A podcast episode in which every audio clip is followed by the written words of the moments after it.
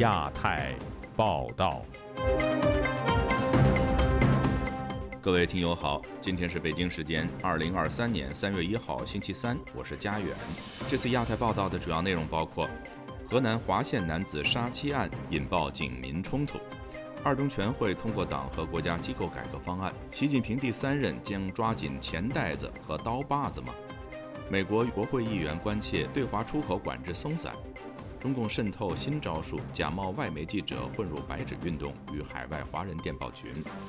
新冠溯源实验室泄露论再起，美国能源部官员回应本台有最新说法。接下来就请听这次节目的详细内容。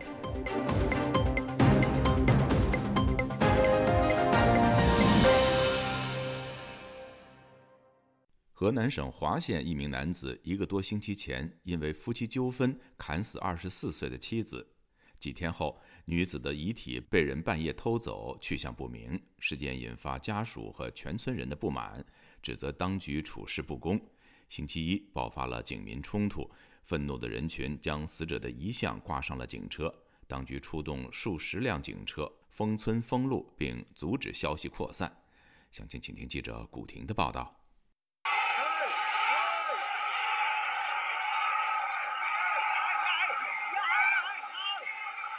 本周一，河南安阳滑县桑村乡杨大昭村爆发警民冲突，愤怒的村民将多辆警车包围，警车不停地左右摇晃。在村民拍摄的多段视频中，有警察挥舞警棍殴打村民，也有村民站在屋顶上高呼抗议口号，要求警方公正处理这起杀人案。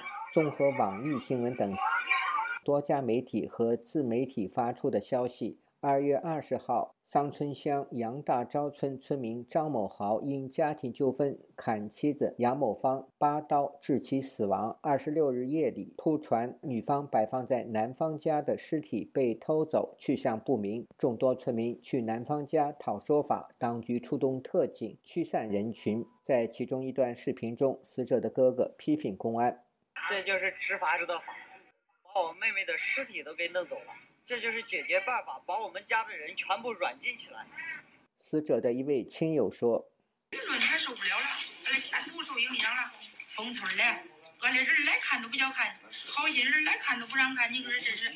目前，杨大钊村已经被警方封锁，外人很难进入。一位村民说：“警方出动数千警力，包括特警、防暴警察，封锁进村的路，而且还封抖音视频账号。”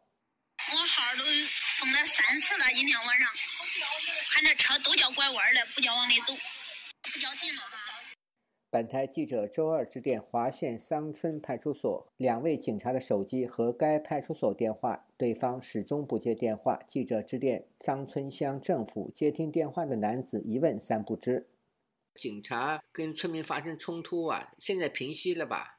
嗯，不太清楚，不太清楚。这件事情在你们当地很轰动吧？应该是。啊，也也也不怎么地。现在。那村民干嘛要把警车给掀翻了，跟警察发生冲突啊？不知道，不知道。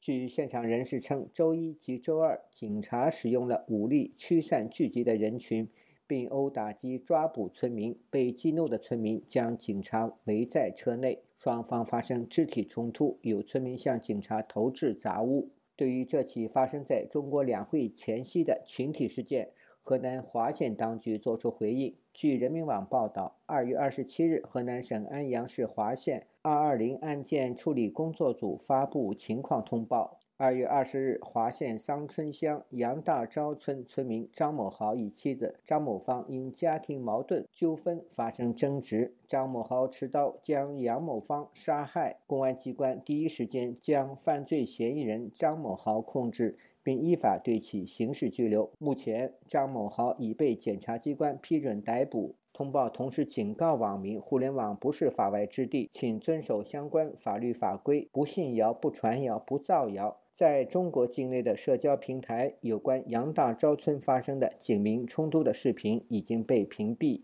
自由亚洲电台记者古婷报道。中国共产党第二十届中央委员会第二次全体会议星期二结束。从会议发布的公报可以看出，本次会议重点是国家机构改革。虽然目前中国官媒没有公布改革的细节，但此前有外媒报道，这次改革是要把原先的国务院管辖下的公安、国安以及金融系统的决策权都收归中共中央最高领导层领导。习近平已经在二十大上获得了连任，为什么现在又急于抓住刀把子和钱袋子呢？请听本台记者王允的报道。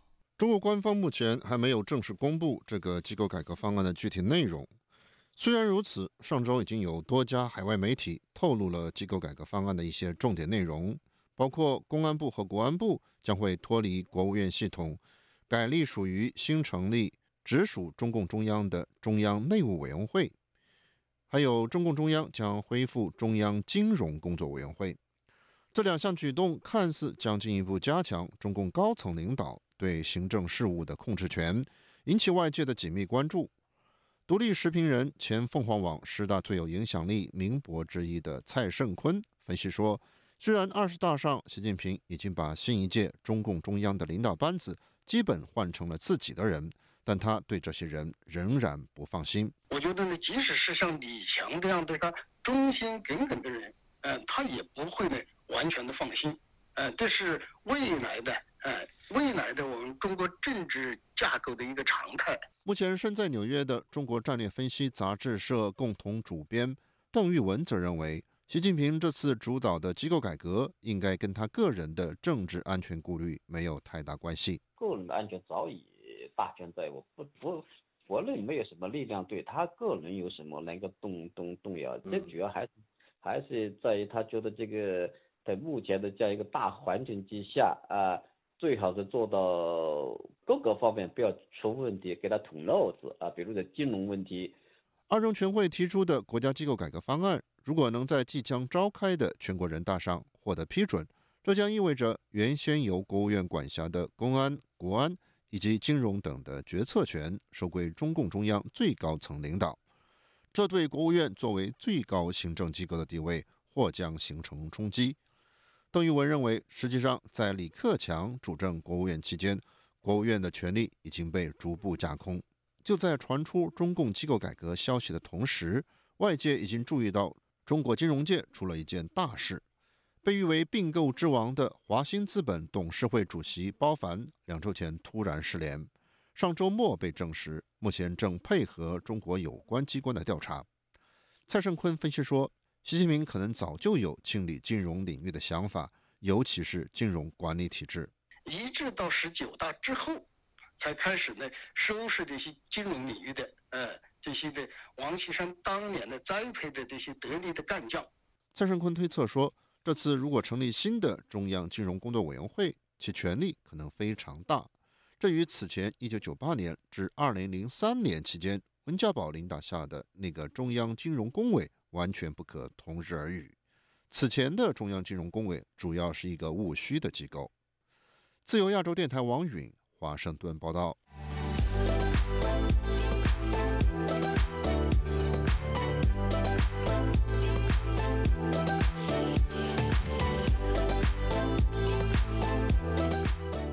美国与中共战略竞争特设委员会计划星期二晚间举行首次听证会前夕，联邦众议院外交委员会主席麦考尔在一场听证会上表示，美国应该加强对华出口管制，以确保中国不会以源自美国的关键技术威胁美国的国家安全。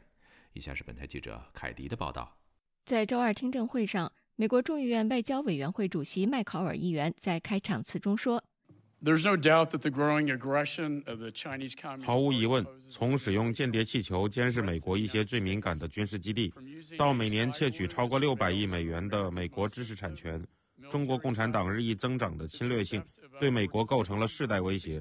其中一部分知识产权进入他们的军队，用于他们在印度太平洋地区的持续军事侵略和扩张。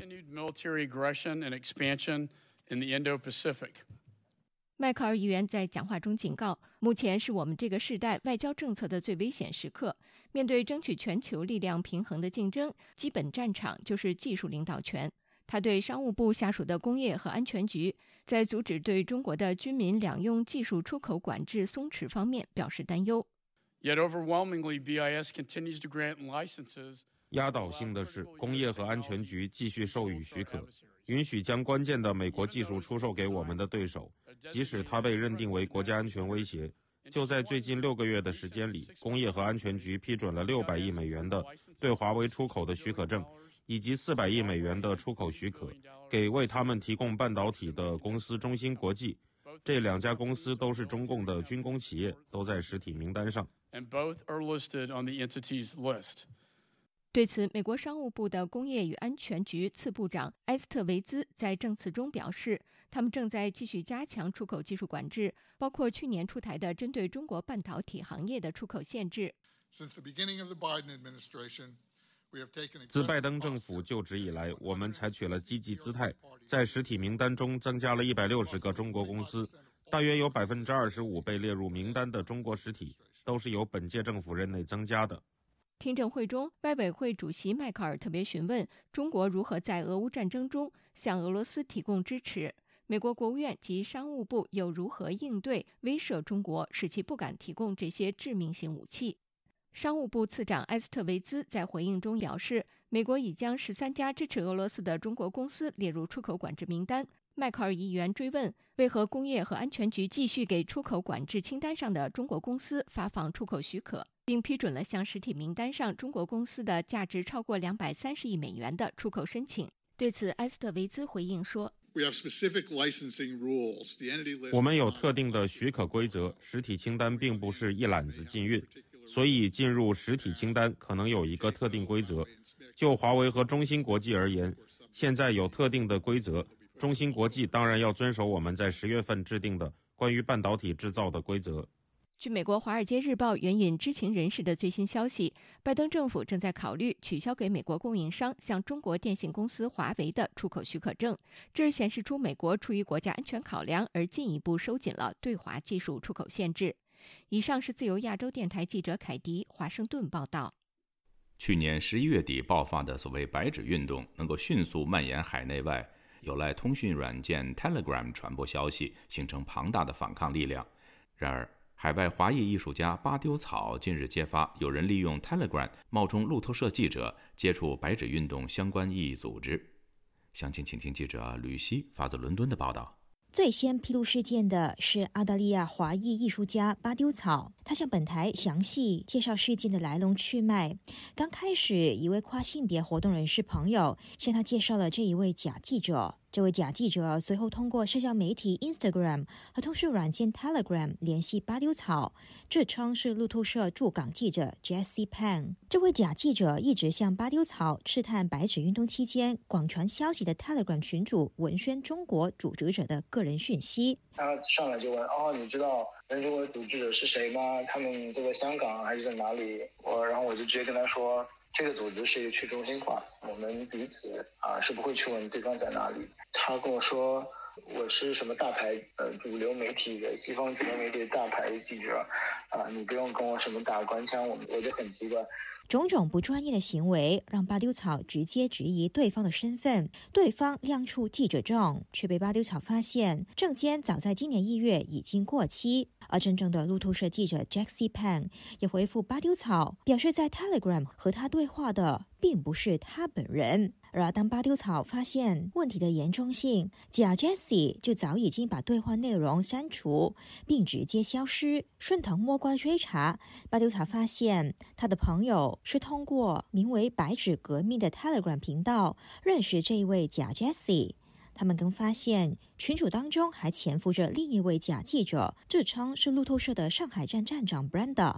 目前，路透社记者 Jackie Pan 和 Brenda 都分别在 Twitter 验证的官方账号公布身份被冒用的消息。路透社周二发布相关报道，表示有人自从去年十一月底冒充他们的记者收集资料。那到底这些假记者的真实身份是什么呢？巴丢草向本台表示，他曾经向有问题的群主追问，到底是谁把两名假记者拉进。小组对方回应说，是一位活跃于扬州分频道的人士，并表示经过他们的起底，发现对方的真实身份很可能是一名扬州国宝。而在巴丢草公布事件以后，越来越多组织发现，他们都曾经和假记者对话。Telegram 频道 BNO 英国参军负责人 Mike 向本台表示，上个月中也有一位假 Jessie 接触他们，问他们有没有违反港区国安法。他一开始也很友善，自称是新加坡人，又提供记者证，表现得很支持我们的政治立场。但聊着聊着，就觉得他用字不像新加坡人，又开始问我们一些奇怪的问题，问我们有没有犯过一些中国法律、国安法等。直到今日，拔丢草公布事件，他们才发现自己逃过一劫。Mike 向本台表示，他和群主的核心成员都是现役的英国军人。上个星期，军队曾提醒他们要警惕身份不明人士在网上和他们接触，套取情报。没想到，事隔几天就应验成真。巴丢草表示，从反送中运动开始，香港抗争者就利用 Telegram 平台传达行动消息。中国抗争者也采用了这个模式，也被中国政府视为潜在威胁。他认为，中国政府是希望在两会以前铲除反抗力量。自由亚洲电台记者吕希，英国伦敦报道。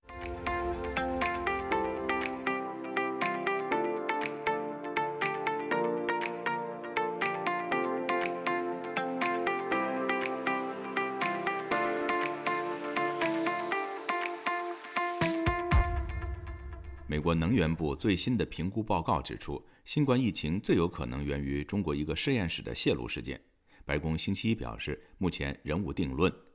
星期二，能源部部长则回应了本台记者关于新冠病毒溯源的问题。详情，请听记者陈品杰的报道。美国媒体《华尔街日报》在二十六日披露，在美国能源的一份机密报告中，根据最新的情资做出结论：新冠病毒起源来自实验室外泄的可能性最大。美国能源部的副部长图尔克在周二回应本台记者询问时，并没有直接针对上述的报道做说明，但他呼吁中国政府要彻底调查新冠病毒起源的真相。我感到无比自豪，不仅是能源部的一员，更是拜登政府的一员。我们想要了解病毒起源的真相，希望通过国家实验室的优秀伙伴来检视最好的信息和证据，真正了解新冠病毒的真实情况。如此一来，我们都可以避免类似的情况再度发生。我希望中国政府也会这样做。本台此前专访曾经担任世界卫生组织顾问、积极推动病毒溯源工作的孟天行，就在推特上强调能源部报告的重要性。他说：“能源部是美国政府中技术最先进和科学最精通的部门，他们对于新冠病毒可能起于实验室事故的评估非常重要。”能源部的副部长图尔克怎么说。我知道我们一直非常沮丧，因为没有独立的国际专家参与对正在发生的事情进行全面性的解释，让我们都可以从中吸取教训。但我确信，在未来，就独立、可信、广泛、正当的调查结果而言，我们会有更多可以说明。美国白宫国安会的发言人科比周一低调回应说。目前，美国政府尚未就新冠病毒起源达成共识。科比说：“目前并没有确切结论，所以我很难评论。总统想要的是真相，他希望整个政府了解这些真相，而这正是我们正在做的，而我们只是还没有答案。”美国国务院和驻华大使伯恩斯近日都再次呼吁中国政府配合国际社会有关新冠病毒起源的调查。针对病毒溯源，中国外交部的发言人毛宁二十八日在记者会上就批评美国将病毒溯源政治化。中国在溯源问题上分享的数据和研究成果最多。为全球的溯源研究做出了重要贡献。自从新冠疫情爆发之后，世界各国都想要知道病毒源自何方。世界卫生组织曾经前往中国调查，不过仍无定论。更传出中国政府阻止调查人员取得相关信息，而北京也因为不透明、不公正的处理方式遭到外界批评。自由亚洲电台记者陈品杰华盛顿的报道。两会召开前夕，中国当局在各地不断升级维稳力度。在北京，维权人士胡佳的父亲近来传出罹患癌症末期，但当局仍然照往例限制胡佳的行动自由，不让他陪伴照顾病重的父亲。以下是本台记者唐媛媛的报道。本周一，社群媒体推特上传出胡家的父亲罹患胰腺癌晚期，急需胡家陪伴。不过，因为两会召开在即，胡家传出又遭中国政府限制行动自由，无法随时在侧。本台记者多次致电胡家查询，好不容易拨通后，胡家一接起电话就告诉记者，他无法听到记者声音。不知道您什么事情，但我想也许是朋友吧。假如果您是我的朋友的话，那非常感谢，非常感谢您的来电。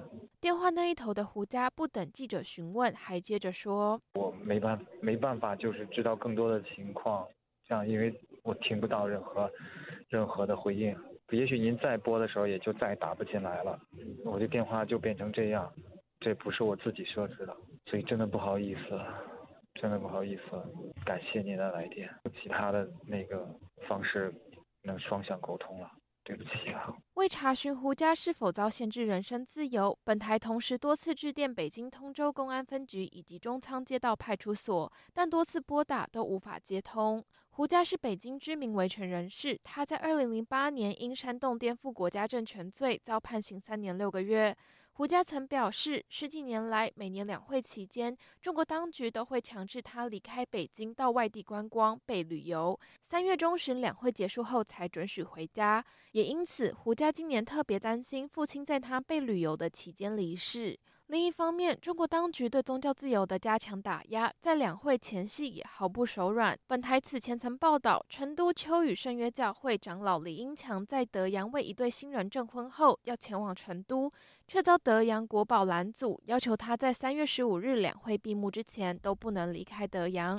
流亡美国的秋雨教会教友任瑞婷就告诉本台记者，中国当局对秋雨教会的骚扰不曾停歇。秋雨教会确实是在一个很敏感的维稳名单里面，对他们的骚扰和监控其实从来没有停止过，只是说最近两会到了，那上面一定就有指标说，好像两会的话，什么人必须看管在家怎么样的，所以就感觉就是好像他们又在被。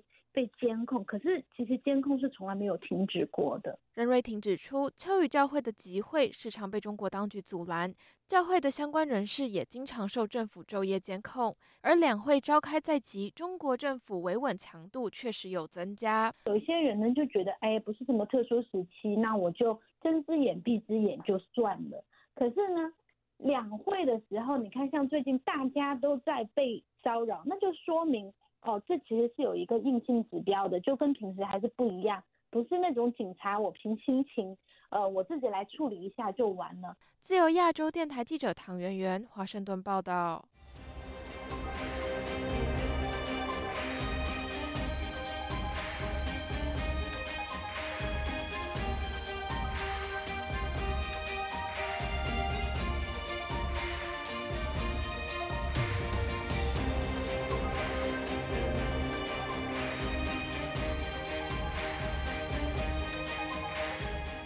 中国加工业发达的广东东莞近期聚集着大批外省农民工，由于大量的工厂倒闭，导致当地劳动力供过于求。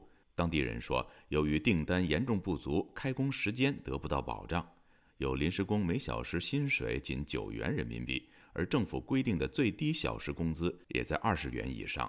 详情，请听记者古婷的报道。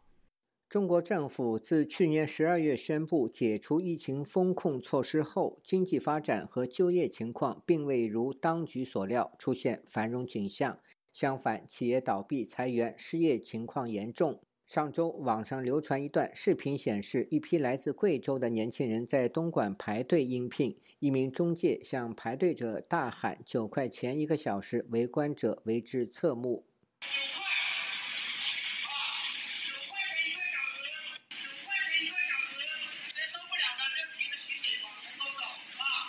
其实，在去年六月，许多地方企业不再招聘正式雇员，而改用临时工，每小时九元，企业因此节省了支付给社保局的五险一金。刚刚说到你们都听明白了，九块一个小时，九块啊！我这边给大家重申一下这个工资啊，九块一个小时，你们能接受就做。农历新年过后，不少农民工赶到广东找工作。东莞横沥镇一位正在找工作的赵姓网民周二告诉本台。他的许多朋友被突然关闭的企业裁员，真的是很可惜。说关闭就关闭，要失业了。走到这边，我有点惊讶，我有点不敢相信。我曾经来这里边打过工，那怎么会这样呢？现在已经人去楼空。在江苏长三角中心城市苏州，一批外省年轻人原以为疫情风控措施结束后可以重新就业，但发现每月薪水很低。一位视频拍摄者说：“很多人觉得工价低，就直接走了，回老家。”现在找工作真的是太难了，从来没想到985毕业的对象有天找工作会这么难。他之前在互联网公司做软件测试，去年元旦被裁员。很多人说有能力就不怕失业，可年后找工作半个多月了，只接到一个用友的面试通知。以前只要刷新简历，就会有很多 HR 主动联系他。一位失业五个月的大学毕业生李小姐发视频说，他在郑州失业后已经花光了积蓄。我真的没有钱了，但是。我不想告诉他我没有钱了，我怕他担心我。如果真的没办法的话，那也只能跟他们开口了。我爸这个人是不善言谈的，他平时不会跟我打电话嘘寒问暖，但是他在上个月的时候，他突然跟我联系了，他挂断电话，直接转给了我一千块钱。他可能感觉到我现在可能经济上有点困难吧，我真的没有想到这次这个口罩事件能把我搞得这么惨。李小姐说：“她工作后从未花过家里的钱，但这一次实属无奈。”另一位失业一个多月的大学毕业生在视频中说：“失业让她开始焦虑，就很难过，然后也不知道找什么工作啊啊，怎么办呢？为什么我们家这么倒霉，这么不顺？一家三口也没有做过什么坏事。”中国实施疫情清零政策三年来，导致数百万家企业倒闭，大量外资撤离中国。河南开封网民刘先生说：“三年来，他大部分时间做临时工，没有社保，他抱怨看不到希望，给人一种看不到人生希望的那么觉得这辈子，哎呀，就是没啥希望了。再回到家里这段时间呢，都是。”在猪圈里逃避人生。有舆论认为，中国虽然已经结束疫情，但是一支庞大的失业大军已经形成，后果将变得非常严重。自由亚洲电台记者古婷报道。陪伴是最长情的告白，从广播到网站，再到 Twitter 和 Facebook。自由亚洲电台感谢您二十五年来不离不弃。相遇是久别重逢，从 Spotify 到 Google Podcast，再到 Apple Podcast，我们在各大播客平台等您，再续前缘，相守相依。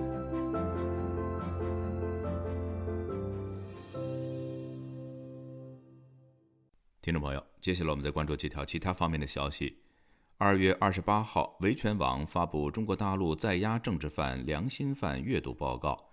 报告通过实名统计，由死刑、正在核准、死缓、无期徒刑至有期徒刑、刑期不详及羁押未判等进行统计，共涉及汉、藏、维、哈萨克、回、蒙古、朝鲜、满等多族裔政治犯和良心犯，共一千四百八十六人。台湾的总统蔡英文本周二发表纪念二二八事件讲话，强调。让台湾人尊严的活，才是纪念该事件的最好方式。据台湾的中央社报道，纪念二二八事件七十六周年的主场活动当天在台南市二二八纪念公园举行。总统蔡英文、行政院长陈建仁、立法院院长游锡坤以及受难者家属等出席了仪式。蔡英文并向有关人士颁发了恢复名誉证书。据维权网二月二十八号发布的消息。在中国入狱十年的原香港陈忠出版社出版人姚文田日前刑满出狱。姚文田因出版当局所谓的敏感书籍，于二零一三年十月被中国警方在深圳诱捕，后被判刑十年。白俄罗斯总统卢卡申科的座机二月二十八号晚间降落北京机场，以此开始了对中国的国事访问。外界注意到。中国外交部和新华社、中央电视台等官方媒体当天都没有发布卢卡申科到访的即时消息。路透社二月二十八号引述菲律宾驻美国大使罗姆尔德兹表示，菲律宾正在与美国就可能将澳大利亚和日本纳入计划中的南海联合巡航进行讨论。此举是为了确保有关南海区域的行为准则和航行自由。报道说。四国共同巡航无疑将向北京方面宣示有关南海问题的共同立场。各位听众，这次亚太报道播送完了，谢谢收听，再会。